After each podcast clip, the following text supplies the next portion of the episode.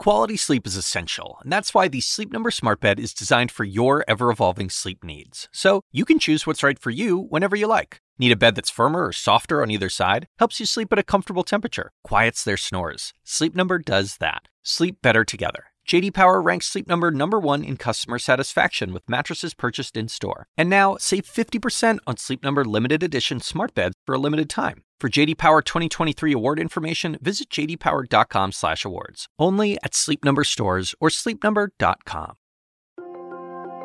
Four months later, my stomach is not what it used to be. My sleep schedule is still not back to normal. I have uh, considerable fatigue. It's uh, quite debilitating, so I have to go back to bed two or three times just to keep my energy up. I've been treated as COVID for 97 days. I'm pretty much in the throes of it. I have not gotten better yet. Some days I'm worse than I was even at the beginning. For many COVID 19 survivors, their diagnosis was just the beginning. Since then, their lives have been turned upside down as unexpected symptoms continue to linger. They are known as long haulers. Many were young and healthy, but now, weeks or months later, even getting out of bed is a struggle for some. And doctors don't know when or if they'll ever fully recover. In today's episode, we look at the long term effects of COVID 19 and how it could upend your life. I'm Dr. Sanjay Gupta, CNN's chief medical correspondent, and this is Coronavirus Fact versus Fiction.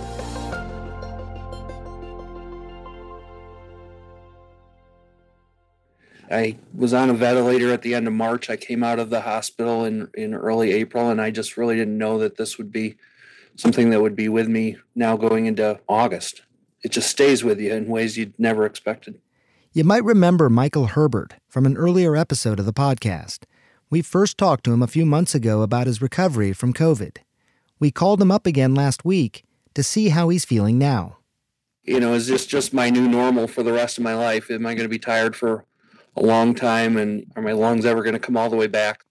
And Herbert isn't the only one concerned about long term symptoms. There continue to be a lot of complications, everything from blood clots, seizures, um, tremors.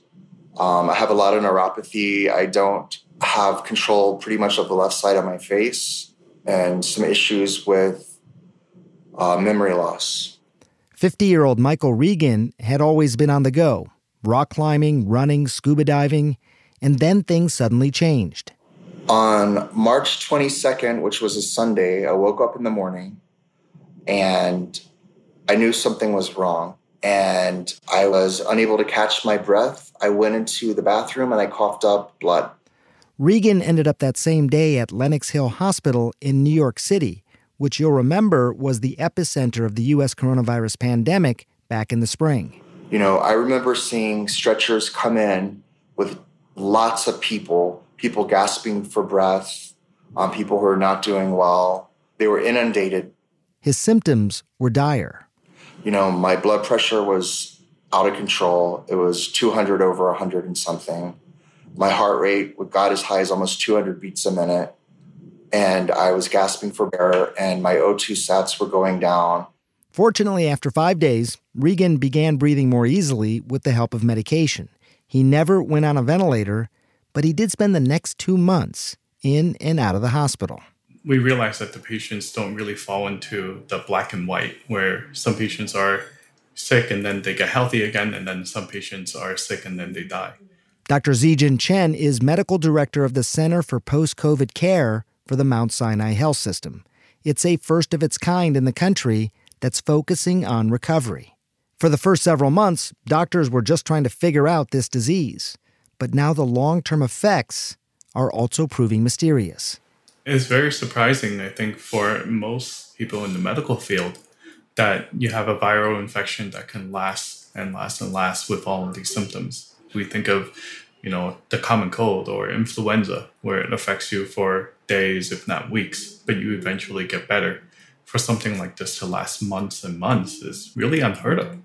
Some patients have told their doctors they experience difficulties breathing, nerve pain, or even memory loss and brain fog. The CDC estimates 35% of adults still don't feel back to normal even two to three weeks after testing positive and exhibiting symptoms. So the symptoms, uh, they touch upon almost every body system, unfortunately.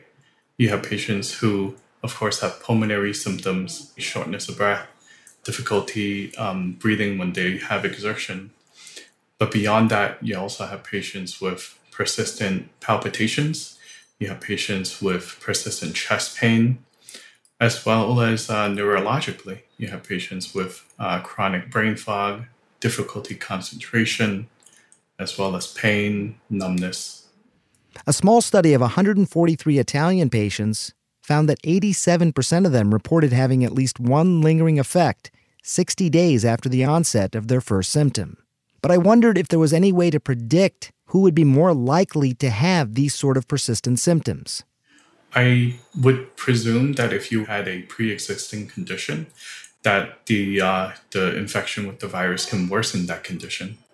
But again, we're also seeing patients who were previously healthy, but their symptoms have also persisted throughout their illness and beyond. It's truly a baffling mystery that Dr. Chen and patients around the world hope is soon solved. What we're trying to do also is to learn about this more.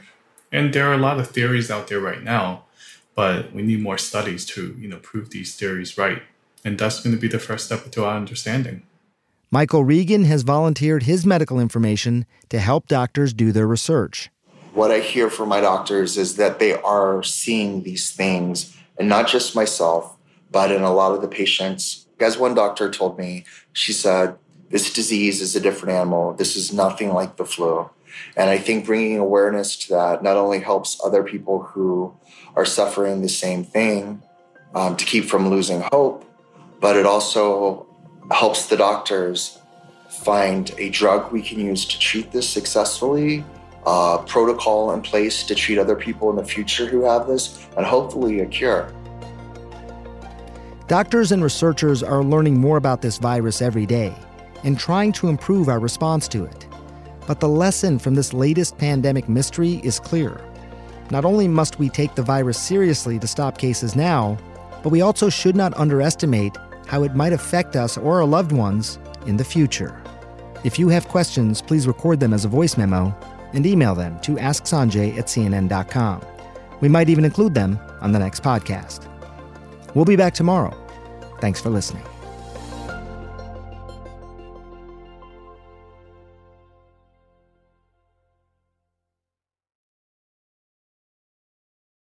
Quality sleep is essential, and that's why the Sleep Number Smart Bed is designed for your ever evolving sleep needs. So you can choose what's right for you whenever you like. Need a bed that's firmer or softer on either side? Helps you sleep at a comfortable temperature, quiets their snores. Sleep Number does that. Sleep better together. JD Power ranks Sleep Number number 1 in customer satisfaction with mattresses purchased in-store. And now, save 50% on Sleep Number limited edition smart beds for a limited time. For JD Power 2023 award information, visit jdpower.com/awards. Only at Sleep Number stores or sleepnumber.com.